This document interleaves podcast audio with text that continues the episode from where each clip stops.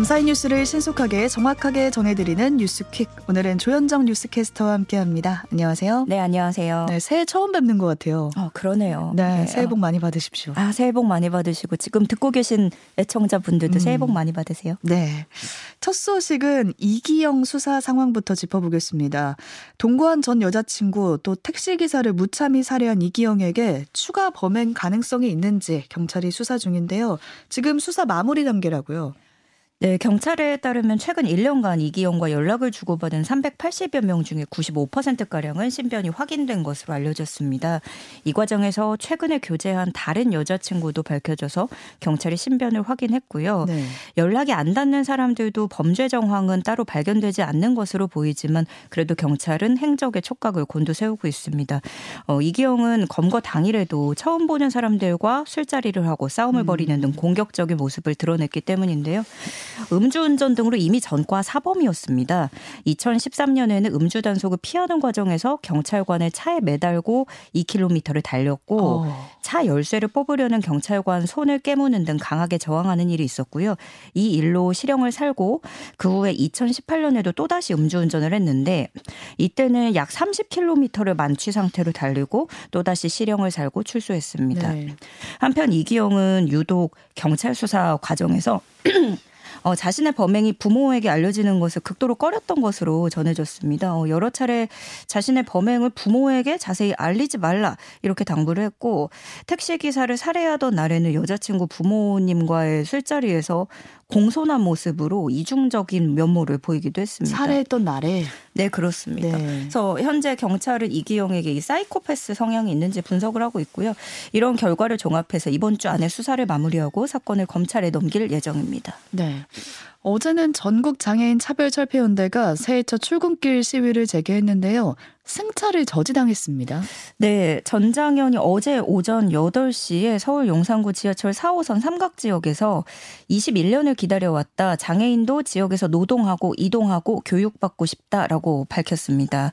기자회견을 마치고 나서는 시위를 위해서 열차에 탑승하려고 했지만 서울교통공사 직원들이 현장에서 스크린도어 앞을 가로막았고요. 이 과정에서 경찰과 공사 직원들은 휠체어를 강제로 끌어내고 한 명은 호흡곤란을 호소하면서 쓰러지기도 했습니다. 음. 이날 삼각지역 무정차 운행도 13차례나 시행이 됐고요. 전장현은 재판부가 조정한 지하철 탑승을 기꺼이 5분 이내로 하겠다고 수용을 했는데 오세훈 시장이 무관용을 선언하면서 관치 폭력을 가하고 있다. 평화로운 선전전을 할 수 있도록 공간과 시간을 열어달라고 반발했습니다. 네. 어, 서울경찰청은 이날 오전 지하철 시위와 관련해서 지하철에 기동대 8개 부대, 부대당 약 60명을 배치를 했고요. 어, 이날 업무방해 도로교통법 위반 등의 혐의로 지금까지 전장현 회원 24명을 검찰에 송치했다고 밝혔습니다. 그런데 이날은 정작 공사 쪽 책임으로 열차가 지연되는 일도 있었습니다. 어, 이건 무슨 일인가요? 어, 그 출근 시간대인 7시 34분에 지하철 2호선에서 궤도 장애가 발생을 했고요. 이 여파를 1시간 넘게 받으면서 지연이 된 겁니다. 그런데 시위 사실을 공지를 하면서도 지하철 고장에 대해서는 아무런 공지가 없었다라는 비판도 한편에서 나오고 있습니다. 그러니까 지하철 고장 때문에 이제 지연이 된 건데 사람들은 이 사실을 알지 못했던 거네요. 그렇죠. 뭐 자칫 이제 시위 때문이었다라고 음. 번질 수 있기 쉬웠고요. 어, 전장현은 또 오늘 오전 10시 반부터 삼각지역에서 다시 시위를 이어갈 계획입니다. 네. 60대 부친을 폭행해서 숨지게 한 30대 아들이 경찰에 붙잡혔는데요. 원인을 살펴보니까 아버지의 반찬 투정이었다 이렇게 알려지고 있습니다. 네, 30대 아들 A 씨는 지난 1일 오후 경기도 성남시 자택에서 아버지를 때려 숨지게 한 혐의를 받고 있습니다. 새해 첫날부터 벌어진 끔찍한 음. 사건인데요. A 씨는 지적장애 2급으로 아버지가 식사 중에 할머니에게 반찬 투정을 했다는 이유, 네. 이유로 주먹과 발로 얼굴 등을 때려서 사망하게 한 혐의를 받고 있습니다. 어, 이웃 주민은 119에 신고를 했고 소방 당국이 경찰에 공동 대응 요청을 하면서 A 씨는 경찰의 현행범으로 체포가 됐습니다. 어, 경찰은 피해자 시신을 국립과학수사연구원에 부검 의뢰를 했고요. A 씨를 상대로 자세한 사건 경위를 조사하고 있습니다. 네.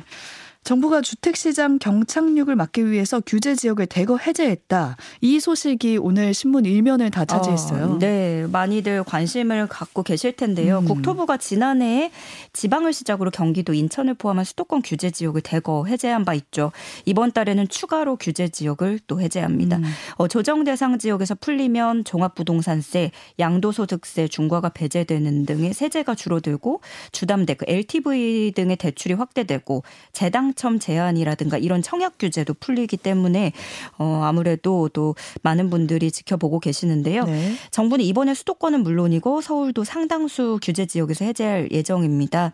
어 규제 해제 시에 집값 상승 우려가 있는 강남 3구 그리고 또 대통령실 이전이나 용산 국제업무지구 등의 이슈로 개발 호재가 있는 용산구를 제외하고는 서울시도 모두 규제 지역에서 풀릴 전망입니다. 네.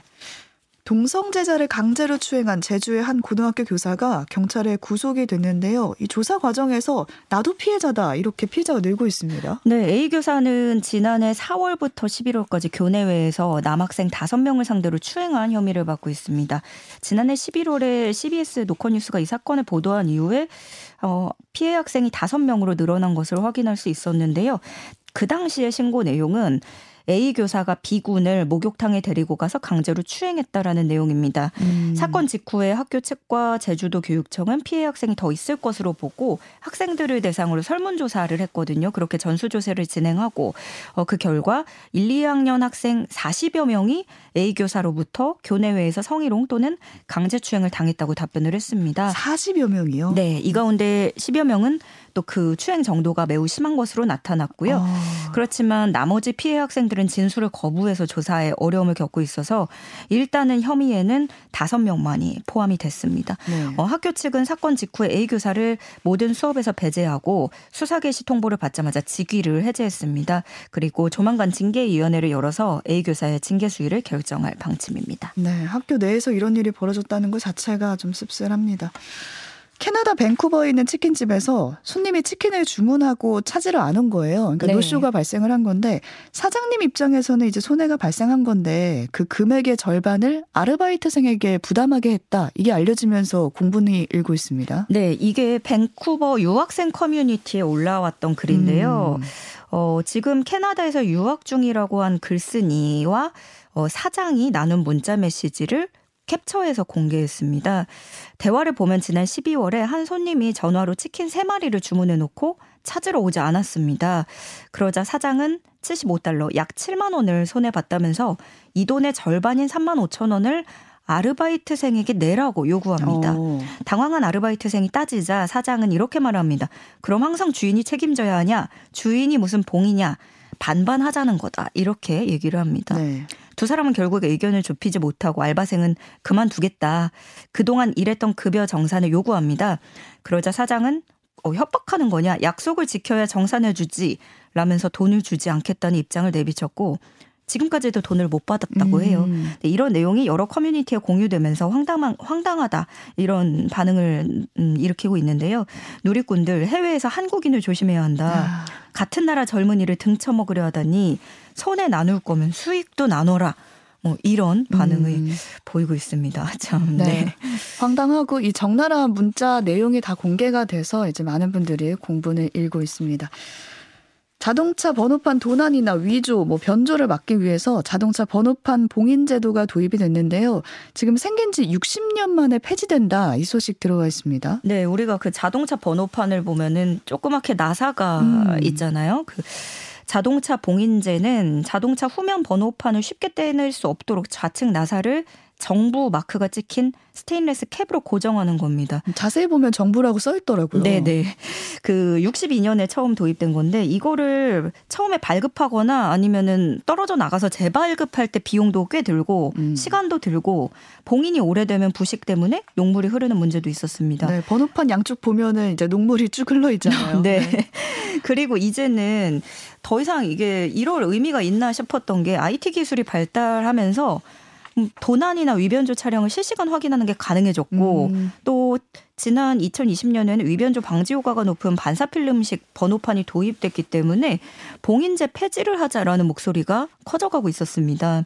국토부는 이번 봉인제 폐지로 국민이 연간 부담해온 약 36억 원의 수수료가 절감될 음. 것으로 내다봤고요. 네. 다만 번호판 봉인제가 정말로 폐지가 되려면 어, 자동차 관리법 개정이 필요합니다. 국토부는 1월 중에 개정안을 국회에 제출해서 법 개정이 이루어지도록 한다는 계획입니다. 네. 요즘 전세 사기 뉴스가 워낙 많이 나오니까 이제 네. 전세 구하려는 분들 걱정이 많은데요. 이제 집주인도 면접을 보는 시대다 이런 말 나오고 있어요. 네, 그 한 몇 년 전, 2, 3년 전에 전세 물건이 씨가 마를 때만 해도 음. 집주인들이 세입자들을 가려받는 세입자 그쵸. 면접이 있었다면 네네. 네. 예, 이제는 정반대의 상황이 연출되고 있습니다. 세입자들이 집주인들을 꼼꼼하게 따져보고 집을 구하는 집주인 면접이 나타나고 있는 건데요. 음. 뭐 예를 들어서 집주인의 직업은 무엇인지 재산 상황은 어떤지, 믿을 수 있는 사람인지, 집주인 성격은 어떤지, 가족 관계는 어떤지, 어. 전세를 놓는 이유는 무엇인지 어. 이렇게 꽤나 구체적이에요. 부동산 네. 중개업자에게 여러 가지 확인을 거치는 건데요. 최근에 보증금을 돌려받지 못하는 피해자들이 속출하면서 과연 집주인들의 경제 사정이나 개인 사정은 어떤지 확인해 보는 거겠죠. 그렇죠. 큰 돈이 나가는 거니까. 네. 근데 집주인들도 불쾌하지만 어쩔 수 없다는 반응입니다. 그만큼 세입자 구하기가 하늘의 별따기이기 때문인데요. 음. 모셔가야 하는 상황이다 보니까 최대한 협조를 할 수밖에 없다는 게 집주인들의 이야기입니다. 네. 지난주 12월 30일에 타계한 축구 황제 펠레의 장례 절차가 진행되고 있는데 브라질 상파울로 산토스에서 시작이 됐다고요? 네, 어, 펠레 시신은 팬들과의 마지막 인사를 위해서 이날 새벽 차량을 통해서 상파울루 외곽의 산투스 빌라 메우미르 축구장으로 옮겨졌습니다. 네. 이 산투스는 그가 현역 시절 18년간 몸담았던 프로팀 산투스 FC의 연고지인데요. 펠레는 1956년부터 74년까지 브라질 프로축구 산투스에서 뛰면서 660경기, 643골의 기록을 남겼습니다. 네. 16,000석 규모 관중석에는 왕이여 만세라는 글귀가 적힌 대형 플랜카드 또 펠레 등번호 10이 적힌 장식물들이 가득 채워졌습니다. 음. 관은 뚜껑을 열어둬서 팬들이 펠레의 모습을 잠시라도 보면서 조문하도록 했고요. 경기장 주변에 어, 새벽부터 집을 나선 팬들의 대기 행렬이 길게 이어졌습니다. 24시간 어, 동안 조문이 이어지고요. 이후에 이 시신은 산투스 경기장을 떠나서 올해 백세인 어머니 집을 잠시 들른 뒤에 인근 네크로폴 에큐메니카 공동묘지로 운구돼서 안장될 예정입니다. 네, 장례 절차만 봐도 정말 브라질이 사랑한 축구 선수가 아, 네. 아닌가라는 네. 생각이 드네요. 미국에서는 지금 새로운 오미크론 하위 변이가 빠르게 확산하고 있는데요. 우리도 걱정이 안 될 수가 어, 없습니다. 네, 그렇습니다. 그러니까 이름이 하도 많이 붙어가지고 음. 예, 지금은 이제 이 새로운 오미크론 하위 변이는 XBB 1.5입니다. 네. 현존하는 오미크론 하위 변이들 중에 면역 회피력이 가장 강하다고 알려져 있는데요. 미국 질병통제예방센터에 따르면 지난달 31일 기준 이 변이가 전체 코로나 감염에서 40.5%를 차지하는 것으로 나타났습니다. 지난달 24일 기준에 21%였던 게 일주일 만에 두 배가량 늘어난 거죠. 음. 그래서 특히 미 북동부 지역에서는 이 XBB 1.5의 검출률이 전체 감염의 75%에 달한다고 합니다. XBB 1.5는 XBB의 하위 변인데 네. 상위였던 XBB도 이미 면역 회피력 면에서 현존하는 최악의 코로나 변이라고 꼽혀왔는데 XBB 1.5가 이를 능가한다는 분석입니다. 어. 그래서 오미크론용 백신 부스터샷의 강한 저항력까지 갖춰서 상당히 위협적이라서 미국에서도 긴장하고 있고요. 어, 이런 가운데 중국에서 또 확진자가 폭증하는 상황이 우려를 키우고 있죠. 그래서 네. 세계 각국에서는 잇따라 중국발 여행객 규제에 나서고 있습니다. 모로코 같은 경우에는 오늘부터 국적을 불문하고 중국발 입국을 전면 차단하는 초강수를 뒀고요. 유럽에서도 중국발 여행객을 규제하는 나라들이 갈수록 늘어나고 있습니다. 네, 코로나 여전히 지금 확진자가 늘고 있으니까요. 조심하셔야겠습니다. 인도에서는 한 정치인의 유세장에서 압사 사고가 발생했는데 현장에서 3명이 숨졌습니다. 네, 인도 현지 경찰에 따르면 현지 시간으로 1일 남동부 안드라프라데시주 군투르 지역에서 열린 찬드라바부 나이두 전 주총리 유세장에서 인파에 밀려서 여성 3명이 목숨을 잃고 여러 명이 다쳤습니다. 음. 어, 이날 사고는 공식 유세가 끝나고 주최 측이 선물을 나눠줄 때 발생했는데 수천 명의 인파가 이 선물을 받기 위해서 앞으로 갑자기 몰려들었고 바리케이트도 밀려나면서 사람들이 넘어지기 시작한 겁니다. 아, 네. 그런데 이 앞서 나이두 전 주총리 이 같은 사람의 유세장에서 지난달 28일에도 압사 사고가 발생을 한 바 있거든요. 아, 두 번째 사고예요? 네, 같은 사람의 유세장입니다. 어, 네. 그 당시에 인파에 밀려서 여러 명이 노천 배수로에 빠졌고 여덟 명이 사망을 했었습니다. 네, 2024년 지방선거를 앞두고 각 지역을 돌면서 유세를 벌이고 있는데 주 정부 측은 나이두 전 주총리가 유세에서 선물을 나눠주면서 군중을 끌어모으고 있다라면서 사고에 대한 책임을 직접 져야 한다고 지적하고 있습니다. 네, 인파가 모이는 곳 어디든 좀 대책이 필요해 보입니다. 미국과 중국의 패권 전쟁은 우주에서도 이어지고 있다 이런 말 나오고 있는데요. 이번에는 달 표면 자리를 두고 신경전을 벌이고 있다고요? 네, 빌 넬슨 나사 국장이 미국 언론과의 인터뷰에서 중국이 과학 연구를 가장해서 우리가 달의 한 장소에 가지 못하도록 할 수 있다라는 경고를 내놨습니다. 그러니까 중국이 달에 먼저 가서 발판을 마련한 뒤에 가장 자원이 풍부한 곳을 점령하려고 할 것이고 이곳에서 미국은 들어오지도 못하게 내쫓으려 할 수 있다라는 주장을 음. 제기한 건데요. 네. 실제로 중국은 최근에 미국보다 먼저 달 뒷면에 탐사선을 착륙시키고 요 몇 년간 빠른 속도로 미국의 지위를 위협하고 있거든요. 2019년에는 세계 최초로 달 뒷면에 착륙을 했고 2020년에는 달 토양 샘플을 채취해서 중국으로 귀환까지 했습니다. 음. 그리고 미국 러시아의 뒤를 이어서 지난해에는 우주정거장을 완성하기도 했고요.